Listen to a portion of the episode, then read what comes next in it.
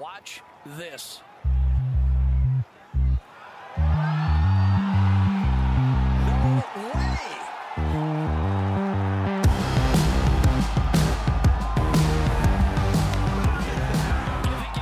Just going to do it from the top. Hello, and welcome back to an episode of the Cookie Jar Golf Podcast. I'm Tom Mills, and today I'm joined by Zane Scotland. Zane, uh, you professional golfer, broadcaster, coach. How, if, sum yourself up in three sentences.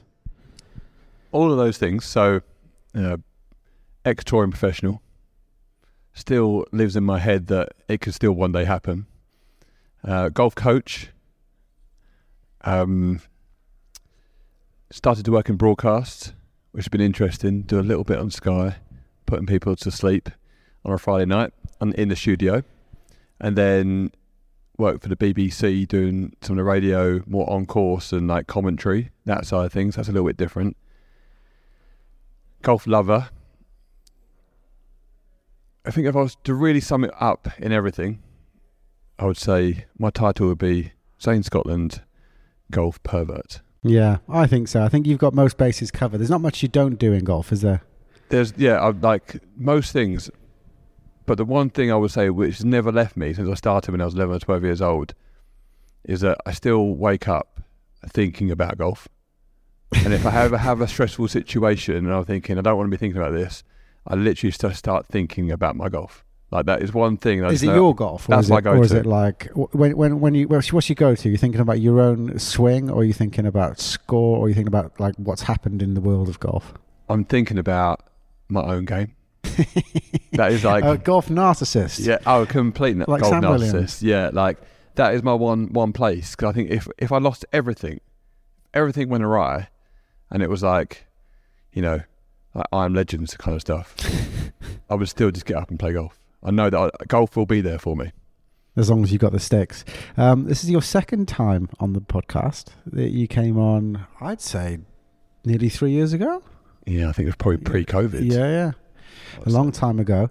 Um, things have moved on. We, we've we've spent a bit of time together since. We were. I've just we're down at Leatherhead, where you've got the Zane Scotland Academy. Let's, when you briefly, we're just overlooking it now, actually, in the pouring down rain. Um, what's happening with the Zane Scotland Academy? So the uh, academy is, was born out of it kind of came about by accident about 10, 12 years too early. I was playing uh, in the Middle East on the MENA tour. My back was starting to give way a bit, so I was starting to struggle a bit with playing full time. And but I'd taken a keen interest in the golf swing, and had had, used one of the Mac O'Grady coaches for a, a number of years, and been on some of the Mac O'Grady Morad golf schools. So I'd kind of taken a keen interest in the technique. And so I'd always be filming my swing and so forth. And one of the players out there, young player at the time, was an amateur. Let's say he was like 12, 1300 in the world, like called Todd Clements, English lad, 17, 18. We're on the range one day. He saw me with my camera. He was like, "Oh, can you have a look at my golf swing?" I was like, uh, "Yeah, right." You know, playing in the same tournament, but he was an amateur, so there was no like, Yeah, "Oh, I'm yeah. not worried about helping somebody." Even if And, he beats me um, by one, I still yeah, get my prize yeah, money. exactly. yeah, do what you want, mate.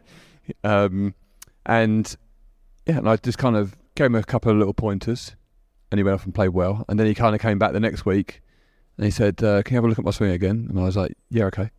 And then that just kind of like that grew out really, and across about three months later, he said to me, "Will will you be my full time coach?" And at that point, I was thinking, you know, kind of like mid thirties, thinking like I'm probably going to have a, an academy when I'm like, you know, 45, 50. Yeah. And I was like, yeah, yeah. My back wasn't great, so I thought, oh, I've got time. I can help him. I'm not playing as much. So we did that. And over about an 18 month period, he went from like, let's say number 1400 in the world amateur rankings up to number six or eight in the world. Oh wow! I think it's like of- six hundred. Yeah, Yeah. that's not bad. He just bounded up the world rankings. Enough, off of that, kind of born the academy because then, you know, one of his pals would come along and be like, Yeah, oh, yeah. what you've done with Todd. Can you, can you do, you know, can you have a look at my game? Another one, another one would come along. Oh, I'll see what you've done. They're kind of born out from good golfers and elite golfers. And then there's one thing that you start to realise as a coach is that working with good golfers is a freaking nightmare.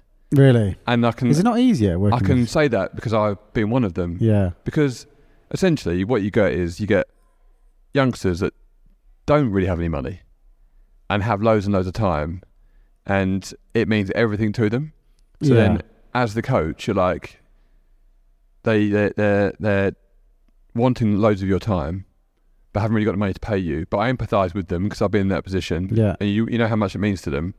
And then the other part is you're kind of having to coach them through life a little bit as well Yeah. on how to manage things. So like they're just like the most taxing. And then Really? and then you get the other part which is like, Oh, I've seen what you've done for Todd, can you do that for me? And it's like, Well, I can give you what I gave to Todd, but also Todd's really talented. Yeah. He's actually also really good and he applies himself really well. Yeah. So he's a he's a talent, which has now come to the fore because he's now pressed on in his rookie season this year, he's he's won he won the Czech Masters. yeah. So, you know, he was obviously destined for that, and that was a piece of his journey. And he's now moved on. He works with Liam James on tour full time, Yeah. which, like, and again, for me, it was like, I had to make that decision. Do I want to go out in the rat race to be on the tour as a coach? And it was like, no. So that's a. I mean, right. look, I'm going to need to, to to say that this is going to be an eclectic 18 podcast, but it's nice to get a little bit of background. So, if when you're, because you always know like the like the rat race of the tour as a player, and obviously it's hard. It's a grind. you've got to travel a lot. You know, it's not necessarily guaranteed any money or whatever. It's a similar thing for coaches. They need to travel with the players, do they? Yeah, so that the coaches would have to be there. Some coaches would do it all week. Main of them would do like a Monday to Thursday morning and get out of there. Yeah. And the smart ones that want to pick up players will hang around on a Friday afternoon because that's when you pick up the guys that missed the cut and they're all pissed off with life. Um, so yeah, and it is, and it is a real rat race because it's you don't get to venture much. If you've got a bunch of players, you don't get to. You can't really venture too far from the driving range because you haven't got time to get on the golf course, Yeah. and you're having to like. And there's not much you can do. You can't change a player's game much at a tournament, Yeah. so that's also difficult. More like mental coaching, I suppose. is it? Yeah, and it's a little bit. I mean, and I can say this because I was one of those players. You have to babysit, Yeah. and if you're good at that, then that's that's an art. But if you're if you want to get into the nuts and bolts and really get into the trenches, doing it on a Wednesday afternoon is is not the place at a tour. Yeah. So yeah, it's and it's tough. And then and I think also being an ex-player, like I still like playing golf too Yeah. much, and there's still a, there's still a piece of me thinking like. Does it hurt when you're there and you're not you're not playing? Been there a couple of times, yeah. I was actually there. Because you're the- still a very, very good golfer. I was at the Cazoo Open um, at London Club a couple of seasons ago, and a friend of mine, Steve Tiley, who's from down at Deal, good golfer, been bounced been in the main tour and the challenge tour for a lot, a lot of years, and he said, "Look, "I'm struggling a little bit. Can you come down?" And so I went down to help him, and you know, you kind of walk into the range, and there's guys you know there, you know, other coaches now now I know the kind of the coach scene as well, so you know those guys, and I'm looking along and I'm giving a lesson to this guy, and he's uh, this guy Steve, a pal of mine. And he's no okay, but it's not you know not quite where he wants it to be. And there's that piece of me is like, give me the club, right? See this and this, and I'm hitting shots down the range. I'm hitting nice shots because I can demo well. And uh, and one one of my other pals is a coach. He was like about three bays down. Say, we're having a like a like a, a beer after the end of the day, and he's like, I saw you out hitting balls there. God, I can't, I could never do that. Like, but I was thinking like, all I was, I was there. All I'm thinking is like, I just want to go play. Like, I, I could literally go and tee it up, you know. So, uh, and that's, I guess that's that part of it is in me. I think I would probably find that difficult being in Yeah. that. You got to love it. Yeah. Like for, so, for instance, like Liam James as an example, he'll be there all week. He loves it. He's there at seven in the morning, and he'll work with he'll work with I don't know five, six, seven, eight players in a day, and he'll be there till till late, and he'll hang around the range, and he'll just watch him hit balls after ball after ball. And this it's not my uh, style of coaching. yeah. So you've got the academy here. We're overlooking it. You. This is pretty much brand spanking new, newly built. You've kind of, I think Leather. It's fair to say Leatherhead's going through a bit of a transformation in terms of we're sat in a wonderful clubhouse. I just had finest omelette, I'd say. Yeah, the food is, mate. I mean, if you th- if you looked at Leatherhead's sort of tags on Instagram, it's always just like pancakes and omelettes and smashed avo. But um, wonderful clubhouse has been renovated, and you've got this this area. Tell us about what you're doing out there. Yeah, so we, there there was a practice ground here, which was basically was a field with kind of four mats, four hitting bays, no cover, anything. It was quite kind of overgrown, no real targets, and uh, the, the owners got introduced to the owner James Davis and Scott Dan um, at the beginning of this year in March 23. They bought the course in or the club in June 22, and they were kind of explaining this is the journey we're on. We want to make a really nice golf club for like a kind of modern day ish, like still keeping the golf, but like, you know, for young families, a welcoming place that, you know, you don't have to be like to to a lot of people who won't like it. You can wear your hat in the clubhouse, like it's Yeah. fine. So, and that's what they started to create, and they wanted to bring us in and said, like, can you help us with the academy? And we're like, yeah, absolutely. So they've uh, invested heavily and really been really open minded, and now we've got it's kind of it's still a bit boutiquey, thirteen bay TrackMan range. Yep. We've got our academy up on the right hand side, which had four bays. We're going to cultivate another bay um, at some point. We've got off the back of that. Now we've got a good home here. We've got a lovely looking range, and then just trying to have like a real nice environment. So we've got Yeah. some good coaches now. We've got five coaches. Myself, uh, Josh White, who uh, played in the retro golf day, actually won the gross at the Mm. at the recent retro golf day. 67. I think that Yeah. equaled the course record at West He's- Byfleet. He's annoyingly good. Um, and then Henny Koyak, Mark Raven. I've got one coach here called guy called Billy Irvine, which is like he's like a hidden gem. yeah. He's like not on social media, but we call him Splinter because he's like he just knows everything you need to know about a golf swing. He's the man, and so we all like sneakily use him for like our own golf game. So yeah, he's great. And then we just had another another one of our friends, Lee Mackey, start from across. He'd come over from Halton Park. He started just over here, so we've got a nice mix of Yeah. coaches now, and just Oh. trying to make a nice environment. Yeah, and that retro day you came to was um, it was good. You, you, you managed to break out the old T-Zoids that you played in the in the first Carnoustie Open with ninety nine Yeah. Carnoustie Open. Yeah, that 1999 Carnoustie Open. Found those clubs in your old man's garage. Yeah, didn't know they were going to be there. I was looking for some on eBay. Couldn't really find any of the right shafts. I was just chatting to my dad about it, and he said, "But I've got those. I've got your ones from the Open in the in the garage."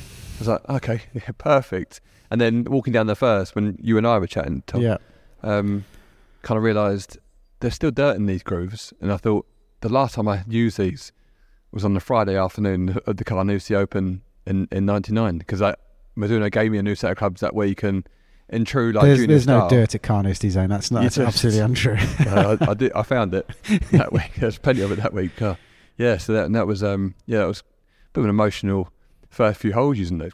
how did how did you find um, but you know speaking as a coach and a, and a, and a decent player, going back to to retro clubs and and using that equipment? How did that all feel? I don't know. The irons, oddly enough, was no different. Really? No different. The shafts in them are rifles, which you could use today. The specs are slightly weaker, but the irons are no different. Like you know, they went the same distances as I would expect. Um, absolutely no problems. I used Persimmon Woods on the day, which is a completely different different beast. almost different yeah. sport. And it makes you what what I like about it was it makes you see the holes completely differently. So you get a tight, short par four with overhanging trees and maybe a couple of bunkers. With modern day, one, modern day equipment, you can just go over the trees and over everything. Yeah. No choice. Whereas you can still get it up there, but with the wooden, with the persimmon or the older equipment, you have to kind of funnel it yeah. into the same spot. So Use just, the ground a bit more. it just makes you look at the golf course in a completely different way. Yeah, I suppose for good players when they see like bunk, all they see is you know bunker at three hundred. Well, I'm not going to go in that. Bunker at Mm. two twenty. I'm not going to go in that. And you can ignore everything Yeah. short and long of that, and it's kind of like okay, well that's what I'm going for. But yeah, with the hickories, So much more engaging. with the persimmon, sorry, not hickories. It's uh, yeah, you need to get a bit more run on the ball. Yeah, a lot more. Yeah. But no, it's good fun. Um, but we're here. We're here to get you on for your eclectic 18, and um, thank you for agreeing to come and do it. We, I'd say there were some panic additions over the pancakes this morning. Panic additions, but actually pulled out a couple of my best ones. So I'm oh, really? really, Are you really pleased, with, the, with the ones at the end? Okay, so we, I gave you a remit of. Uh, I want this to be about your. I want this to tell the story of you as a golfer. Let's not try and pick the best 18 holes because uh, everyone likes the 18th at St Andrews. It was just a, it's just a thing. So you come up with, I must say, a wonderfully eclectic 18. Um, what's kind of the, some of the standout stories in here? Because you've got some really lovely stories attached to to some of these holes. So uh, where do you want to kick it off?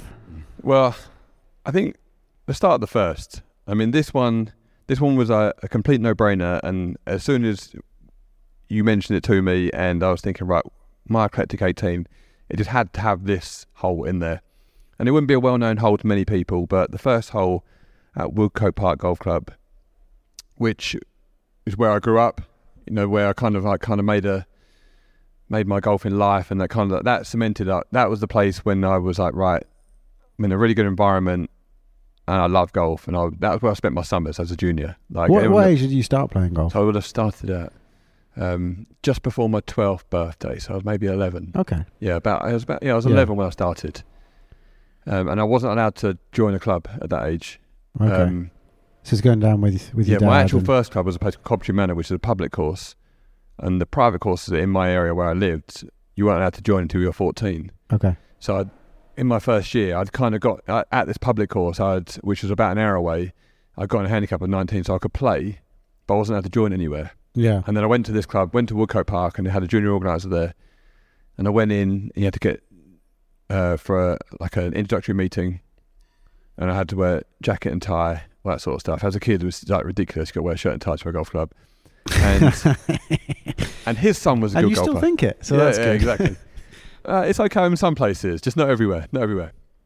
And then, uh, yeah, and his his son was a good player. And he said to me, and he asked me about my golfing, what I liked about golf, and you know what my standard was, and so forth. And he said to me, "How old are you?" And I said, "Well, I'm 12." And he just looked at me and he went, "If anyone here asks, you're 14. Welcome to the club." Oh, lovely. So um, yeah, and then and then kind of what went, and then the, the other course in the area, as I got better, you know, a few years later, they were Yeah. like, oh, 'cause I went to them first. They were like, oh, we wish you'd have taken you on, but like this one Yeah. man put a bit of faith in me. And it Is that changed still a everything, thing? really. There's like minimum age to join, or I don't think so. I, I I do get the feeling that a lot of golf clubs don't necessarily like juniors. They either Really? embrace them fully or they're like I think in the they embrace really good juniors. yeah, You know, and it's like, there's so much commerciality in clubs these days. yeah, Juniors don't bring in much revenue. in the short term, and that's what is looked at. They don't look look beyond that. That makes that is your future membership to the golf club, but they just junior memberships are just cheap and yeah. everyone's trying to make clogs the course. Yeah, yeah, exactly. Yeah. So you've got you've you've joined you've joined Woodcote. This is in in Surrey, in Coulsdon, Surrey. Uh, the first hole, which in today's by today's measures is an, a, a nice length par four of 460 yards. Back then, it was an absolute beast. Yeah. you know, I could just about reach the fairway, and at about three, about 280, 290, the, the bunkers right and left hand side of the fairway, and there's a small gap in the middle. And so when we started off, you get in the junior medal, and everyone would be on the first tee, and it was about could I reach the fairway? yeah. And if you could reach the fairway, that meant you got a good lie, which meant you could possibly carry the bunkers with your second shot to leave yourself a nine iron to the green. Yeah. So that was like always like your benchmark of how far you could hit it. And then then there came the day when it was like I could get you know, get a bit older and it was like, oh I can actually get comfortably onto the fairway and I can almost reach with a fairway wood. So to drive Yeah. a fairway wood to get to it. And that was like the next level. And then then came the day was like the day when you hit a driver off the first hole and it went into the bunkers. and it was like you're under the lip but you were so happy that you'd hit it so far Yeah. it was like, yeah, I'm in the bunker, like you know, showing off. But yeah, exactly. You're in a horrible but position. actually, it's completely stupid. and then, so then that that that was kind of the benchmark of like now, you know, you can be a, a category one golfer pretty much, and that was like oh, you you're made into that section of the club because it was a from my generation of junior juniors there, we had I think ten of us or eleven of us became professional golfers. So it was really competitive. lot. The environment was great. I mean, didn't really have a practice ground, but we had a great environment. So that was that. And then, and then yeah, and then then the next part was when the new when you got really good, got to scratch plus handicaps, and then these springy drivers came out. yeah. Now all of a sudden, this hole, which one day was a three-shot hole, was now I'm going to hit my Callaway ERC2 driver. It's going to fly those bunkers. So it's going to fly 300, 310 yards, and it's going to bound on. And now I'm hitting my second shot from, you know, 90 yards, 100 yards out, which was just like, it was like a, it's like a real like coming of age. That's where you are in your golfing life if you can do that. And you kind of look at it, and it, it, you've got your whole growth in golf through one hole. Exactly. Yeah, that that is. It just says everything. And now, now being a bit older, probably um, with equipment, I can't make that. But again, now I know that I've got to hit like a, a necky driver or a little through to lay up, and I'm bringing a strategy in because I can't just overpower like when I was a youngster. So now I'm a bit older. I'm using strategy to manage it. So it's just like that one hole for me, just like it's kind of ho- completely told me where I'm at in my golfing life. It's much. the barometer of your golf. One day I'll be taking three shots to get there again. Do you think you're you're a substantially different golfer from when you were like when you were clearing it and and don't know, Um, what, what, what we talk what age are we talking about there? Like 18, 19? Yeah, kind of 18, 19, just before being a professional golfer Yeah. would have been the time. Um, Yeah, that and, and that I, I was a different golfer. I used, to, I used to be quite long when I was an amateur. Like in the England team, I would have been in, in the top two or three longest hitters. You know, um, whereas now I'd be like more definitely like a medium hitter. Yeah. Think my way around the golf course, and probably a little bit through injury and you know and just and just youth and age in general, really. And I- I see the game a bit differently to how I used to. Yeah. Um, so that's been a bit of an evolution. Um, As a coach, do you see that as like a difficult thing to do with your students? There's kind of expectation management of you're not going to do the same things you did when you were in yeah, your I early twenties. I kind of liken it a little bit to like Ryan Giggs. I'm a Manchester United fan. Probably loads of people log off now. Um, and, uh, and and Ryan Giggs, obviously, he was like the young fast winger at like 19, 20, or yeah, 17, 18, 19, 20, up to 25. And then from 30, it's he. I remember reading his book, and he said from 30 years old, he's never done one sprint because his hamstrings would go. And so he adapted his game to then be move across into the middle, play smarter. So essentially, like he won Champions League being a young star, or won trophies being a young, young star, being like the big flash down the wing, and then continued to win trophies, and he evolved with time. A bit like you know, uh, I guess, guess Tiger's probably a little bit that way. Yeah. You just have to like recognize that you're evolving, and you, you can still get it done, but you just do it a different way. Like yes, I'd like to smash at miles, still, but my body would break. Yeah. I don't want to play until I'm like dropping dead. So I had to manage that accordingly. Um, you've got your the. I'm going to jump jump to the third. We can always go back on these things. I'm going to jump across to the third um, hole you've chosen at Carnoustie. So this would have been um, you as a whippersnapper, 16 years old, qualified for the Open Championship. Why did you go for the? I, I would have thought that you could have probably picked any hole of Carnoustie because that must that week must have been amazing. Uh, why the third? Pick the third because that week of '99, the golf course was set up set up so difficult. It was a complete beast. Like tiny fairways, the rough had been fertilised. The winning score was plus six, maybe. The cut was plus twelve or plus fourteen. Just ridiculous scores. And um, so every hole was so daunting and intimidating. Mm. which kind of for me ruined the golf course in a way because Carnoustie is a great great Yeah, track, yeah. but its identity had been taken away by setup, and that was like the third hole. So the first hole is obviously is the first hole, the open, at daunting. The second hole is again super tight, you know, it's super windy. Every hole you got on was just a complete like, how am I? If I just make bogey here, that's a good score. It's wild, isn't it? And the third hole was the one hole that couldn't really be tricked around with because it's kind of a wideish fairway with water running across it. Yeah. It's a short par four, so it wasn't done in by length. And it was the one hole which you thought, this is this hole is like this, you know, March, December, during an open, during a normal year. And it was one that wasn't messed around with. And it was a slight it was a after the pressure of like the first two holes, which you're just bricking it because you're playing in the Open Championship. The third was a slight little breather of like a tiny bit of respite in the whole round to like I'm gonna make a par or a birdie here. It was every other every single other hole was just like just don't have a just, just don't make any more than a bogey. And that that was and that was a good score. So and it's just I think it's just a lovely little hole. And I'm really a big fan of short par fours that Aren't we all? that give you options like I can lay up and wedge it on, or I can try and get it down close to the green, or you know they can tuck a pin to where like actually down close to the green is no good. So you, it's, I love short par fours because you get on the tee and you have to think where's the pin, and then that and work backwards Yeah. rather than walking onto a hole and being like this is if it's not a par three, it's driver. Yeah. You know, it's that that kind of I just really like that. And that's one hole that like you know played a lot of golf since then. And when I think back to that Open, from, you know, there's moments I think about, but when I think about holes that I like, it was always nice to get onto the third hole. There's another story that I hoped would come up about Carnoustie, uh, which I'm going to push on, uh, was the practice round that you did before the Open with your dad uh, when you were practicing bunker shots. Oh yeah, yes. I think that would have been on the. I think it was on the fourth hole. It was on the, yeah, I think it was on the fourth hole, first practice round, and this this came up when we were at the. I was chatting to your Uh, dad. cookie he he volunteered this to me. I thought, Yeah. I thought, I'm not letting this go.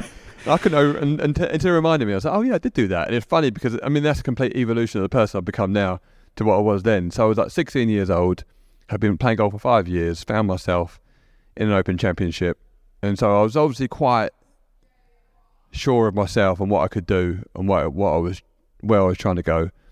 And we get to like the fourth hole, and um, we played up, putted. and I thought I want to go hit some bunker shots, get a couple of balls in the caddy, go into the bunker, and uh, so I'm practicing my bunker shots. And it's just slow. It's practice round. It's like a Tuesday, whatever, Tuesday or Wednesday, and there's like people. There's like a sea of people walking around, and there's people waiting in the fairways, like group on the next tee, and um, yeah, it's only when he brought this up I remembered it. And he said, he, and he's kind of walked up to the edge of the, edge of the bunker. He's like looking, and he's like overlooking me. I'm perhaps filling my grip or something. This is your dad, yeah. my dad, yeah. And he's like, oh, come on, mate, you probably need to get on here. I'm like, no, I'm working. I'm practicing my shot. I'm practicing here. And he's like, there's Tiger's down waiting. And I look back down the fairway, and Tiger's like leaning on his club, you know, a bit like, Teapotting. but like, oh, come on. But but in that moment, I wasn't pushed at all. I was just like, I don't care. We're playing in the same golf tournament. I'm preparing as well. And it was like, and I remember my dad thinking, oh, okay. and maybe because you you feel like a bit serious, a bit under pressure, I kind of I snapped at me, a snapped at me a little bit, like, what do you what do you mean? Like, as if I should get out of the way because he's playing. Like, we're both just golfers. But that was that was my attitude. that was why I got into the Open at that time because I was Yeah. just thinking, this is what you do. It's, Whereas now, but fast forward when I got to play it in 2010, um, at St Andrews, there's a bunch of double greens, and there was there was an occasion I was on 13, he was on five, and you can't take it in turns who's going to putt. So I was you kind of looking across, and he's over on by the by his cup, so he's got like a 15 foot putt for his putt for his par or for his birdie, and I've got like a 10 foot putt, and we're like looking at each other, and he kind of gives me a nod like you you can go first. So, that, but then I'm over my putt and I'm looking down at the ball, and all I can think about is Tiger Woods. so my my putt is moving, and I'm thinking about uh, my my brain is just over with Tiger Woods 40 yards away, and it was it was such a different moment to when I was 16, when I was like young and naive and arrogant, Yeah. and you don't give a shit about anybody.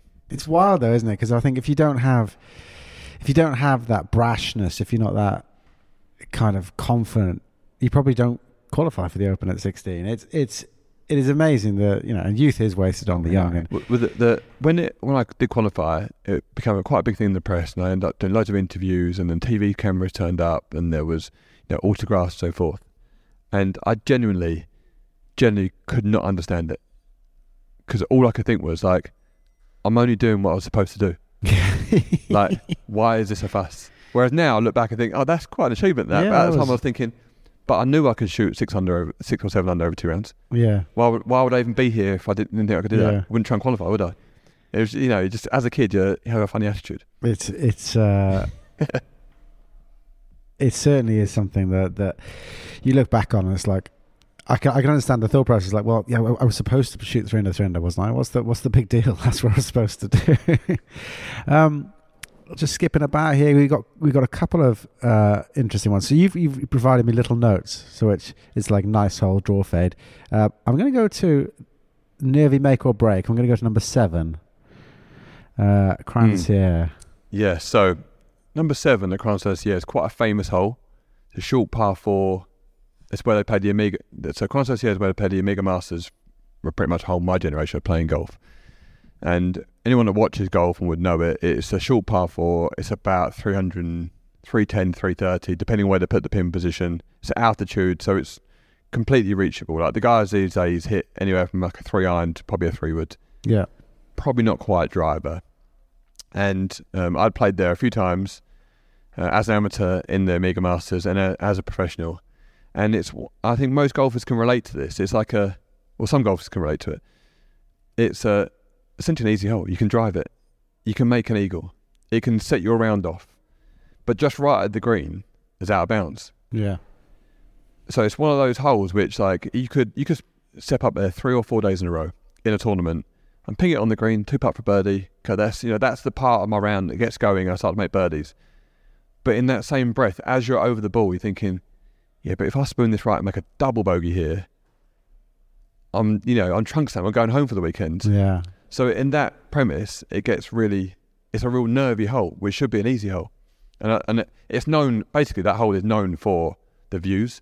That you walk out to the tee, and you can see all the all the mountains around Yeah. you, and it's like looks like a picture. But as a player, it's such a nervy, great short little par three that yeah, I, I actually found it kind of awkward and difficult to like you know like to just stand up well, the par and four, swing, par swing four, yeah. But you feel like you should make a three. Like it really, it does. It's one of those ones. I think that, um, you know, Sam talks about it all the time. It's these short fours that that you should make a three. Eighteen at the old course being another one. They feel like if you don't make a three, you're moving backwards. getting away from you. Yeah. Yeah, it's like the four foot putt. It's like a, Well, a, a ten foot putt mentally is easier than a four foot putt because you're supposed to make a four footer. Yeah, Whereas a ten footer, like you, you, you move a bit more freely. yeah. And like still the same um, size, the ball's still the same size. in Marco Simone this year, there was that. I think it was a sixteenth. Mhm. Uh, was a par four. Precisely that. Yeah. Uh, but you were supposed to make a three, and r- ridiculously, and this is what I don't get about golf is if if at Marco Simone, I think that the stroke average would have been somewhere like three, 3.3, 3.4 that week. Um, if that was called a par three, the whole world would be in uproar and say it's absolutely horrendous or letting Yeah. drivers into it. But it's just a number. yeah. Like who cares? exactly. Yeah. But And it, and it creates like hero or villain. Like you know, Yeah. you've got Rickie Fowler spoons it into the water. Oh, how's he done that? You know, it's the only place you can't go. Tommy Fleetwood plays on the the peachiest drive of his whole life, and he'll have that. I'm pretty sure he's got that drive and that shot tracer on repeat in his house, his academy for the rest of his days. You know. Um, I'm going to go back to the to, to number four for a bit, um, only because it's a place that I know and love, and it's gone through a massive transformation. Talk me through the fourth of the Addington. So yes, the fourth at the Addington. Um, the Addington somewhere is, is close to my heart in golf because one, I'm friends with Ryan. Ryan's a friend of the jar, and what he's doing at the Addington, restoring like such a fantastic piece of land, is like really unique, and the amount of passion that he'd put into it, and you can see coming through, especially in this day and age where so much of it is about you know return on your buck guaranteed, um, and maybe just doing what what's gonna what you should do rather than like uh, not, what you should do, but what makes sense over Yeah. like what you what you should be doing. And he's he's really taken that, and, and the golf course has just transformed so much over the last five, five ten years. Yeah. Like I'll say to somebody, if you haven't played there for ten years, play it now. You will not recognise it. And I just think that what's going on there. Every time I go there now, you know, being a member, I just- I can't wait to get there. Can't wait to see what what's the new change. I mean, just playing there in the summer. Remember walking to one of the tees, uh, walk off, walk off the ninth green, walk up across the next tee, and thinking, "Oh my god, there's a new hole." And I was thinking, I was here a month ago, and there's there's a new hole. It just something something has been unearthed Yeah. the whole time. It's like, and it's not being cultivated out of like adding things in. It's just like this used to be here, and then unearthing it. Yeah. It's like wow, and there's just like a real magic to that. And That's a new little drop shot par three they've put on, isn't it? Yeah. Exactly, yeah. So coming back to the fourth, I think the what I like about the fourth is it's it's interesting start. You got the par three up the hill, par five, par three, and then you got like this real strong par four fourth hole, low stroke index. It bangs left to right from the tee, but then up the second half of the hole, there's overhanging trees on the right hand side and an infinity bunker by the green. So in that, I, th- I feel like it's a true ball striker's hole In then you get on the tee, you think, I need to draw this to the left half of the fairway into the slope to leave myself in a good position to then be able to fade a mid to long iron into the green. Mm. Because you can't really draw it into that green because you will catch the trees. You have to do something quite exceptional. You have to go way over them. So it's kind of a hole that asks those questions of a good ball striker. Can I draw this off the tee and hit a decent distance? And then can I now get in the fairway and move the, a mid iron left to right and stop the ball softly? And I feel, feel like that early on in your round, you pull those two shots off, that just sets your tone for the rest of the day. You know where you are. Now, if you hit it, if you kind of spoon it out to the right and then try and cut it into the green, and then like double cross it into the heather on the left, and then you're hacking down, then you know what that's a different type of day now. I'm going to try and chop it around. But you set up and then hit those, hit draw fade. You're like, I'm on it. I'm on it today. Yeah, it's got some of the most exquisite landforms around that green as well. It's like wild around the sort of the left side of the green is kind of the high side of the green, and it can leave a really tricky sort of up and down from up there. But then the right side's a low side, but it's got wild sort of undulations in that sort of low side of the green. And they've made the green surfaces a lot bigger, haven't they? So it can Yeah, a lot bigger, and, and that was one of the first one of the first bunkers I kind of noticed where Ryan had kind of changed it to, and um, and uh, the the architects, uh, De Vries and Pont, they changed started using infinity bunkers. Yeah, Where so when you're putting from the left hand side back down towards the right hand side, back down the green, yeah, you kind of have that green that no fringe drops straight into a bunker. yeah. So it has that tiny. If you have like a thirty foot putt, Bit of a sand belty type thing. yeah, exactly. So even if the, even if the bunker's 12, 15 feet past the hole, there's a little piece of you thinks, oh, I can't really go at this. you know, like when's the last time I hit a putt 12 feet past? They just don't do it, but it just plays in your head. Yeah. Well, that's um. I mean, the Addington is somewhere that that have done some great stuff, and it's interesting to to to finish off. I know you've got so let's if I just briefly touch on them because they, they, they're worth mentioning. You've got the Prince's uh, Shore second. You've got Sunningdale New fifth, which is a gorgeous golf hole, absolutely gorgeous golf hole. Walton Heath Old. Uh, what does end of the run mean? So I think the first six holes at Walton Heath on the old course, some of the hardest, is like one of the hardest first sixes in golf. Do you think? Yeah, if you get out of that six holes in plus one, uh, you know, as a pro, like if Yeah. you get out of that, that first six and plus one, you're kind of off to the races then. Yeah. You go par three, par five, short par four, short par four. Then the back nine, you know you can get at. Yeah. But that first six holes, again, it's a it's a real make or break. Like yeah. you've got to hit a lot of big shots early in your round. Like you get no kind of you get no like run into like building up to a big hole. It's like two thirty, par three, cold two iron, wind coming into you. Yeah. Second, no, not not too bad, but still driving a mid iron. You know, then you get Like like drive's laced with danger as well. Yeah. Left is dead, right is dead. then you get to four. Four is just like the most impossible holes in the world. It's with the center with the centre line bunkers and the centre line heather. Exactly. It's nailed. Yeah, where'd it? you go there? Like, and then number five, like, got that big swaley green, and then you get to number, then you get to number six, which is like a sunken tee, Yeah. sunken tee. So the fairway's above you, which is always quite intimidating. And then you just and you can't, you can see heather up on the right hand side, two bunkers cutting into the fairway, and you just see this tiny little strip of fairway down the right of the bunkers. It's like almost again nowhere to hit it 'cause you can't lay back from the bunkers because it leave you too long in.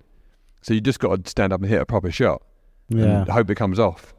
And then I feel like once you get to that green, you're like, yeah. yeah, come on, right. then let's go. I haven't said that. I think is it seven is the par three. Is that seven? Mm. That's not an easy golf hole. No, it's not. No, Yeah. yeah, yeah, true. Yeah, seven's pretty tough. But I always find that par threes, as long as they're not two thirty, at least like you're on a good line. yeah, yeah. You, you, you're a professional golfer. Yeah, You know I mean, tee shots, tee shots for me have always been the most intimidating part of golf. Like that's the real, always been a make or break. To the point where my mum would, not a golfer, would come and watch me play golf, and she would like, whenever I was putting, she would like close her eyes or walk off, and I'd be like, I'll talk to her afterwards and say, why do you keep like, why do you get so nervous when I'm putting? Because oh, I'm just so nervous watching you putt. And I'm like, putting's an easy part because I'm going to make it or miss it, but I'm good at putting. I'm like, Mum, you want to get nervous on the tee because I might never see this Pro V1 again. it might be the last time we spend time each. together. I Yeah, can't, can't just be. I'm so nervous. that's when the heart rate goes up, not not on the greens. uh, other golf balls are available. Um, no, I would say. Did you spend any time at Walton Heath for the women's Open this year? yeah, we did. Um, so I used to be a member at Walton Heath growing up. Oh, did you? Um, so like you know that was it was great to then then see the Women's Open at Walton Heath. Um, I mean, they, it's a hard golf course, and they tore it. They tore it up, didn't they? it's a hard golf course. Well, I think once you get out those six, I think that's a really scoreable golf course. yeah. They have they had a few. Um, they do. It's a bit of a composite course. Yeah, yeah. There's I think 12 and 13 from the new. Yeah, and the so they don't are- use the first hole, which Yeah. is a tough hole, and then they and then the holes they use actually, are, I mean, they're quite straightforward, but the longish holes, it's quite tough. But it, I think it was a, it was a great look for the week in terms of it looked lovely, nice and green, and Yeah. it, it was a good real show from that point. I think from a playing point of view, I think they probably would have liked it a little bit more burnt out. a little bit firmer. Yeah. But it was a really good show for the, women golfers there. There was Yeah. some fantastic golf played.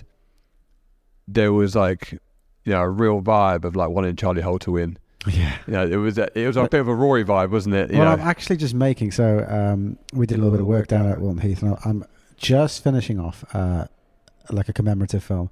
And I, on the final day, on the 11th, uh, I was we were following the final group. So we got Lilia Vu and Charley Hull coming down on the 11th.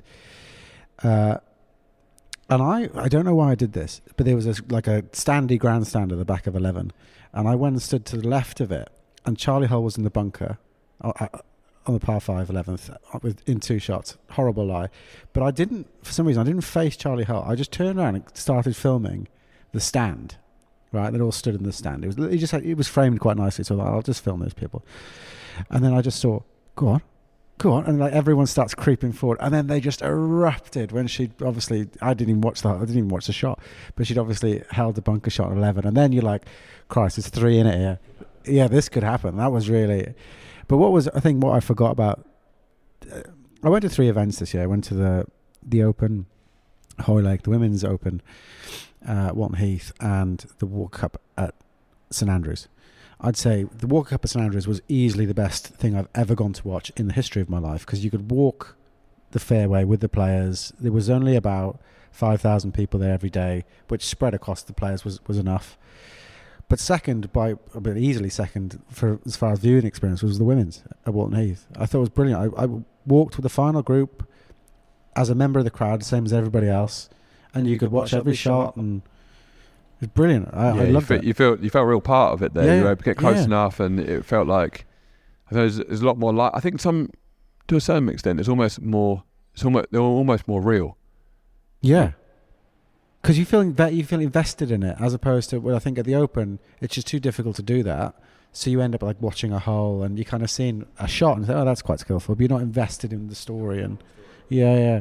And I thought the women's this year, Walton Heath was was was cracking. Right, the Nemesis hole, the eighth. We've got to talk about this, and then we'll skip skip on to the back nine. Yeah, the Nemesis hole. This is a little bit like, um, this is a little bit like the first hole at Woodcote Park, but pre that. So when I very first started playing, like anyone has, there was just I could I was getting going. I would play golf with my dad. And we played, there was a public course called Oaks Park Sports Centre.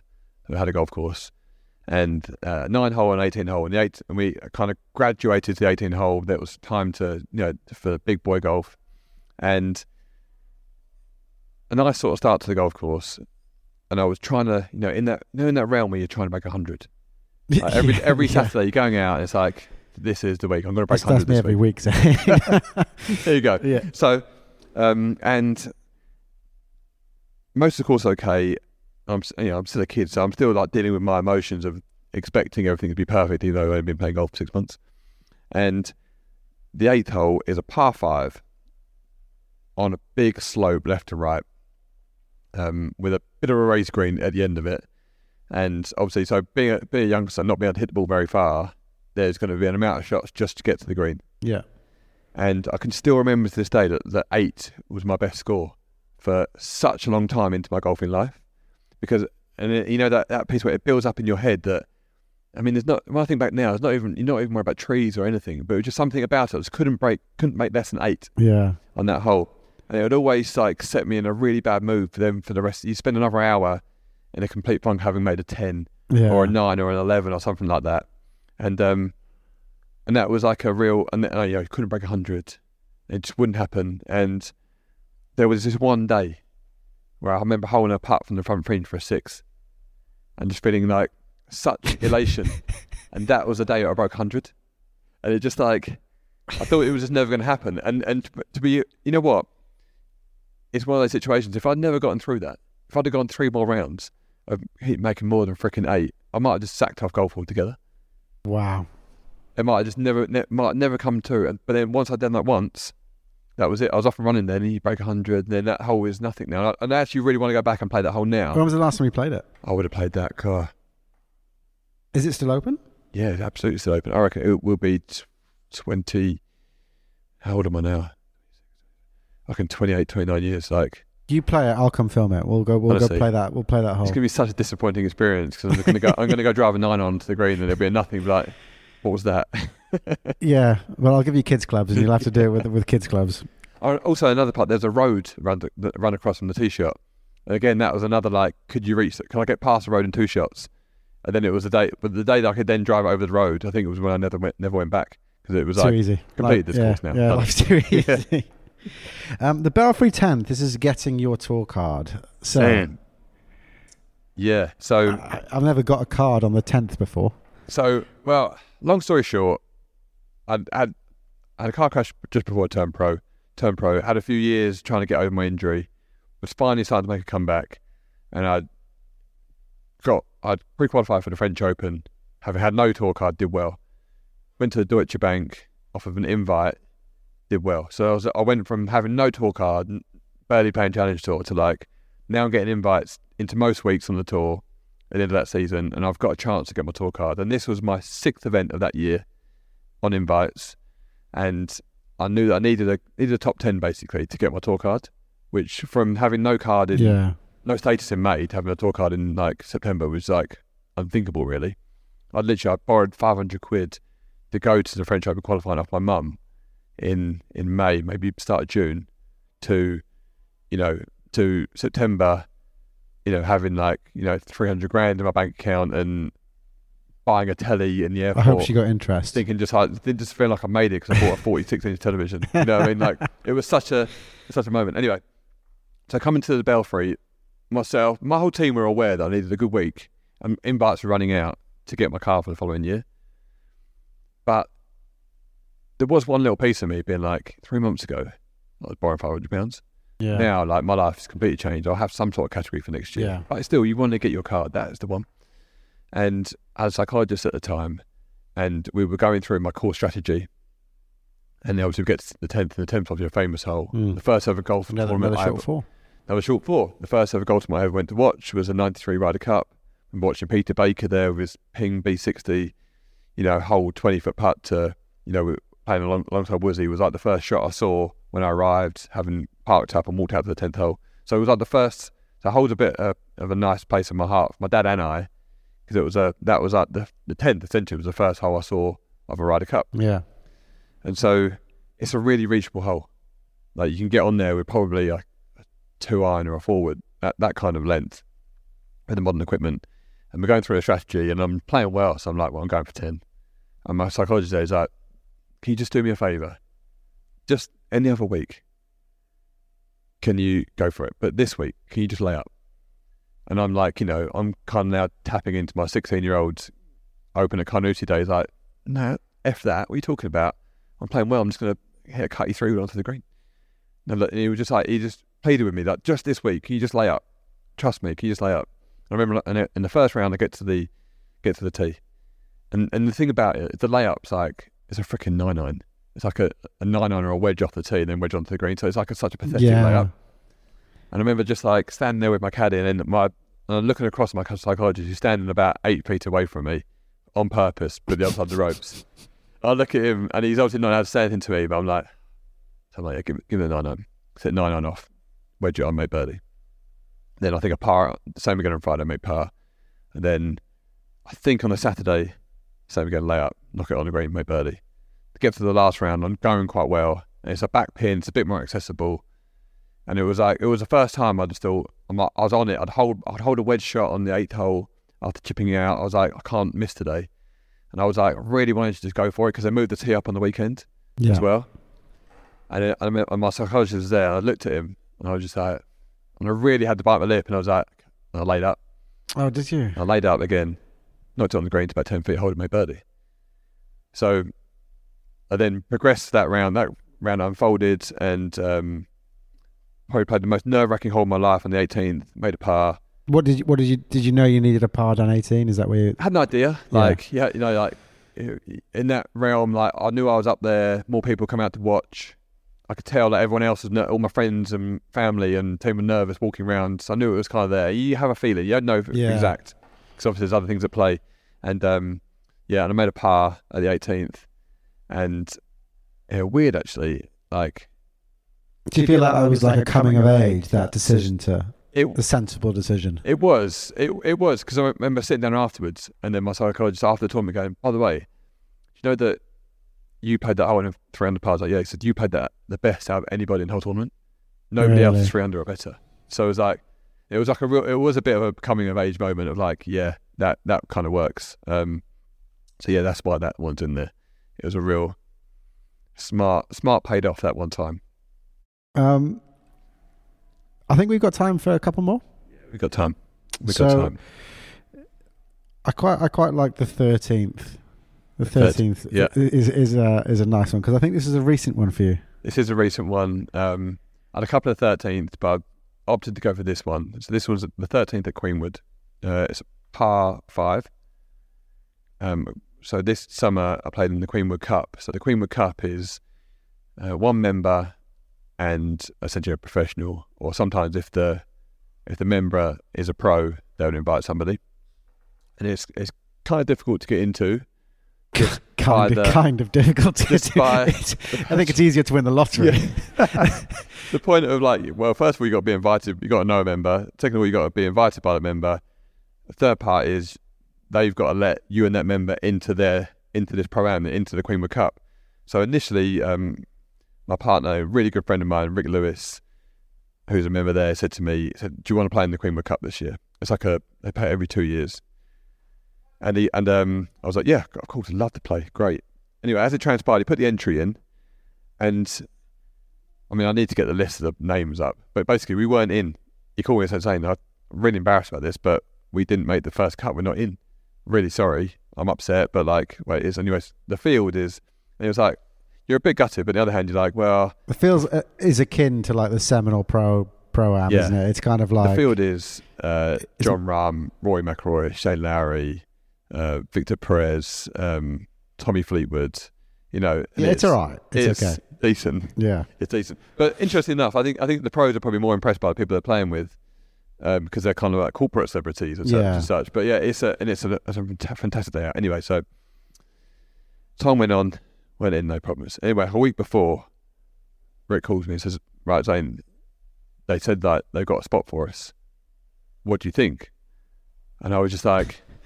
I'm thinking, like, of course, it's a, it's a day out of Queenwood. Like, you're going to say yes any day, you get to go to Queenwood. But it was like, yeah, I was like, and Rick's super competitive. So Rick, yeah, let's go, let's play, let's win it. You know, a little bit tongue in cheek, a bit like, Yeah. it's, it's not a bad field, is it? So, so, so we go there, and uh, it's a lovely day. You know, so many things I could, I could explain to you, but one of the parts is the 13th hole.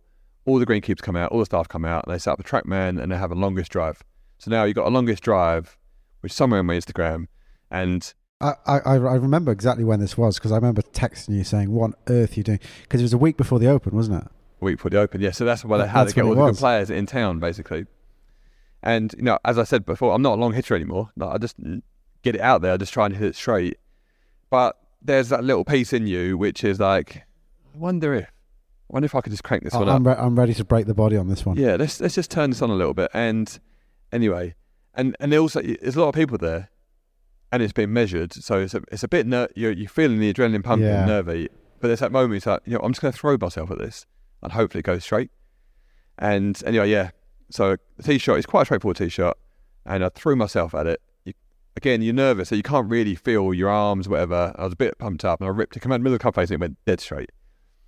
And uh, they go down there and they measure it, and it was in, it was straight into the wind, but I hit like a nice knuckly tee shot, so that was great. And uh, so yeah, so we get get down there, and it was like three. I can't remember exactly how far it was. So, let's say it was like three on three oh three, but it was into the wind. But apparently, this is the thing. It apparently it hit a sprinkler head on the far side. It stopped it. So the boy down said it was actually Oh, going. you- it would have gone even further. It was actually going further, but it did actually hit the outside of the sprinkler head. But I was like, I didn't care. It went straight, and it went. It didn't go like I was. What I didn't want is it, get a spinny one, yeah. go like two forty five into the wind, yeah. but it didn't go like that. Anyway, as it kind of transpired, I'm just trying to find the list now. Was that Rory McIlroy was playing behind me, and so we're kind of watching it anyway. So it looked like he hit a drive close where I hit it, and we came and, we, and I got the list for afterwards. And my drive went further than Rory McIlroy. and we're in the change rooms, and Rory came in, and he's like, "All right, Zane, I used to play with Rory like when I first got on tour. We both got on our car the same year, uh, uh, same year at the Belfry." And he come up to me, he's like, "Oh, how's it, how's it going?" He goes, "Oh, you, you, st- you still got it? I saw your drive out there." And at that, as a moment, as a golfer, for Rory Is that McIlroy, is that the highest? honestly, I don't think there's there's not a bigger moment. There's not a bigger moment for Rory McIlroy to come up to you and say like, "You've still got it," knowing deep down like, "I haven't really got it." It was just into the wind and hit a knuckleball. I haven't had it in years. but uh, But to have that there, but I've tricked him.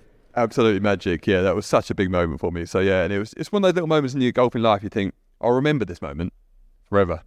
if him congratulates me and Isn't him out driving, strange out though, driving that you've you know competed in open professional golfer, you've had really big highs, and this is the same for everybody in life. It's it's such little things that people really re- cling on to forever. of all the things that I've done, like I've I'm not, not I'd say I've done loads in golf, but you know, I played in a couple of open championships and that sort of stuff. But it's like, and another part of that Queenwood Cup is like, when I was a kid, I used to get my name in gold leaf on the board all the time.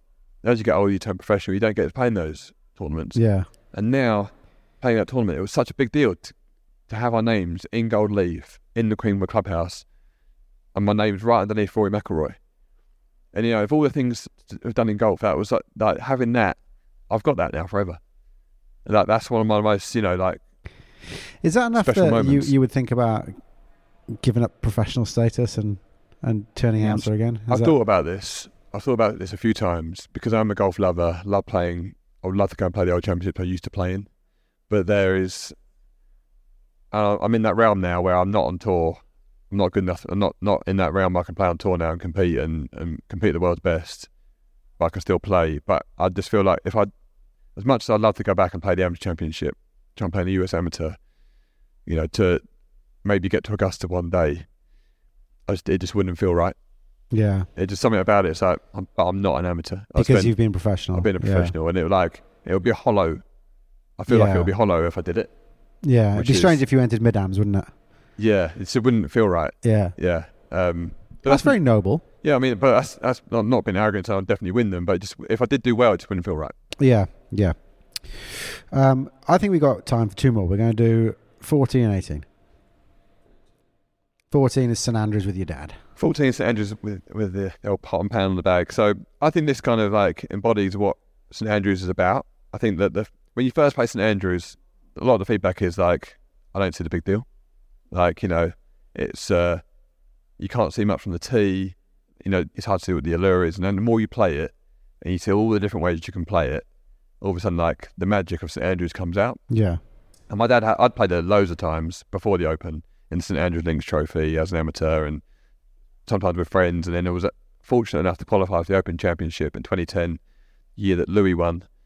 Um, and my dad had caddied for me in the qualifying, so then I could not ask him to caddy for me in the tournament.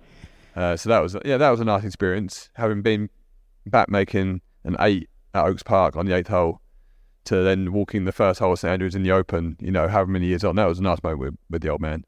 And but this this one part was the 14th hole, was par five, hell bunker, par five at St Andrews, out of bounds all down the right, kind of reachable in the right wind. If it's into Yeah. the wind, it's not reachable. Um, hit my drive in the fairway.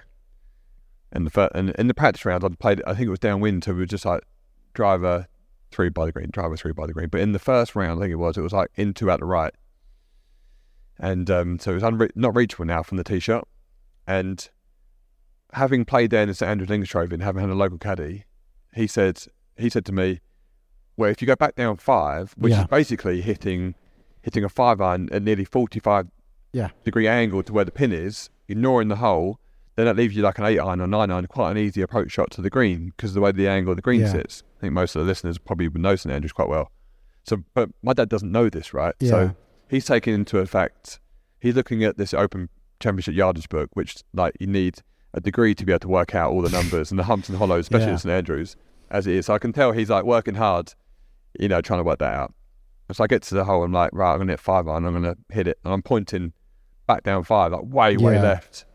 Yeah, 160 yards left of the middle midline. Yeah. And I can see he's just like, uh, okay. And I'm tired, practice swinging, and I, I'm fine. I'm like looking over here, but I can see he's worried now, Yeah. and he doesn't want to like step in because it's only the first round. And so I can see, I can see he's worrying and panicking a little bit. That you've gone for the wrong flag or something. Yeah, and, Yeah. I can, and he's like, uh, and I, I stopped. I was like, by the way, Dad, I know that's the hole down there, but but if you go here, I'm telling you, this is the line, and I can see he, and he's like, oh okay, but he's just completely bamboozled. And anyway, I hit my shot and I go left, and even when we're walking, I can think he, I can tell in his mind he's thinking, oh, what's going on here? He's lost the plot. But, but then there's that little moment when you get down there, which St Andrews does to you, which I always say, get a local caddy when you go to St Yeah. Andrews. And you get to your ball and you've done something that the caddy told you, and you go, ah, yeah, now I get what he's talking Yeah. about. But it's completely alien to everything else you're taught in golf. So that's got you know, there's so many different holes in St Andrews, but I think that's that's like a real. I just want to do something a little bit different, and that was one that kind of that for me tells you the story of St Andrews. Yeah, it's just it's a you know cliches. Cliches are plenty for St Andrews, but it's a think it's a thinking person's golf course, isn't it? And if you can if you can think your way around it, and it's so difficult to play away from a flag in any situation, let alone um, let alone when when you've got something on the line like you did at the Open. Um, okay, uh, you've been very generous with your time, and I know you're you're a busy man. So downfield, One more 18. downfield. Downfield 18. Um, this one, Where's downfield? the downfield is in Dundee. in Okay. Scotland. A nice inland, lovely inland parkland course, very close to Dundee Airport. Not that many people would have heard of it.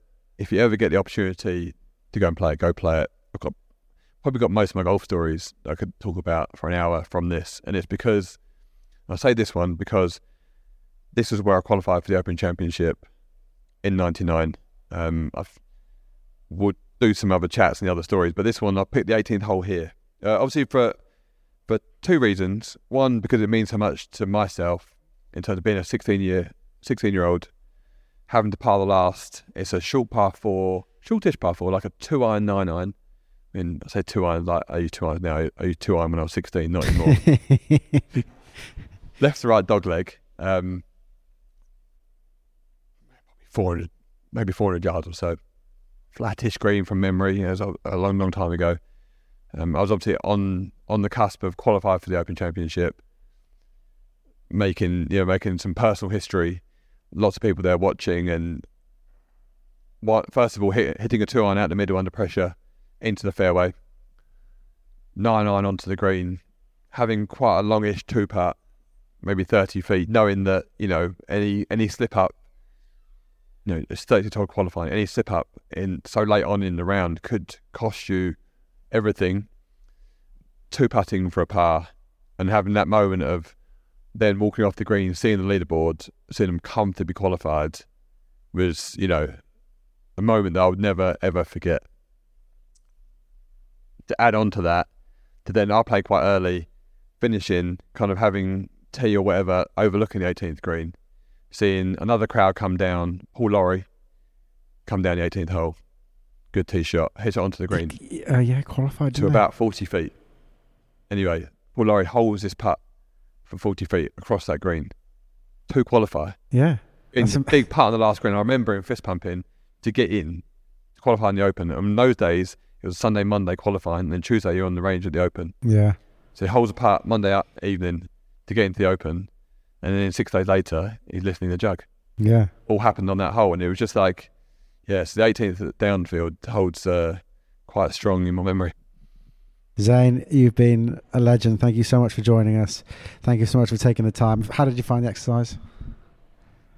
Really enjoyable. A little bit stressful towards the end, I must admit. Um, but yeah, what a, such a great exercise. Just, it, it pulls out loads of stories, emotions, feelings off of my own career in golf. And I, but which, what is nice, I think everybody has Yeah. has that in golf, and it means a lot to everybody. I would suggest for everybody to go through it. So it's not not a process that, that comes doesn't happen in ten minutes. No, no, no. It's a long one. You've got to think about the pars, the balance of the course. I mean, so you've forth, got you've got three brilliant. fives in a row, but I'll, I'll let you let it go. But I mean, Yeah, I talked you down scoring from section. two holes from the Wisley. That was the hard one. But it'll, we'll we'll post uh, the full Eclectic 18 on the show notes alongside this. Zane Scotland, thank you very much indeed. Watch this.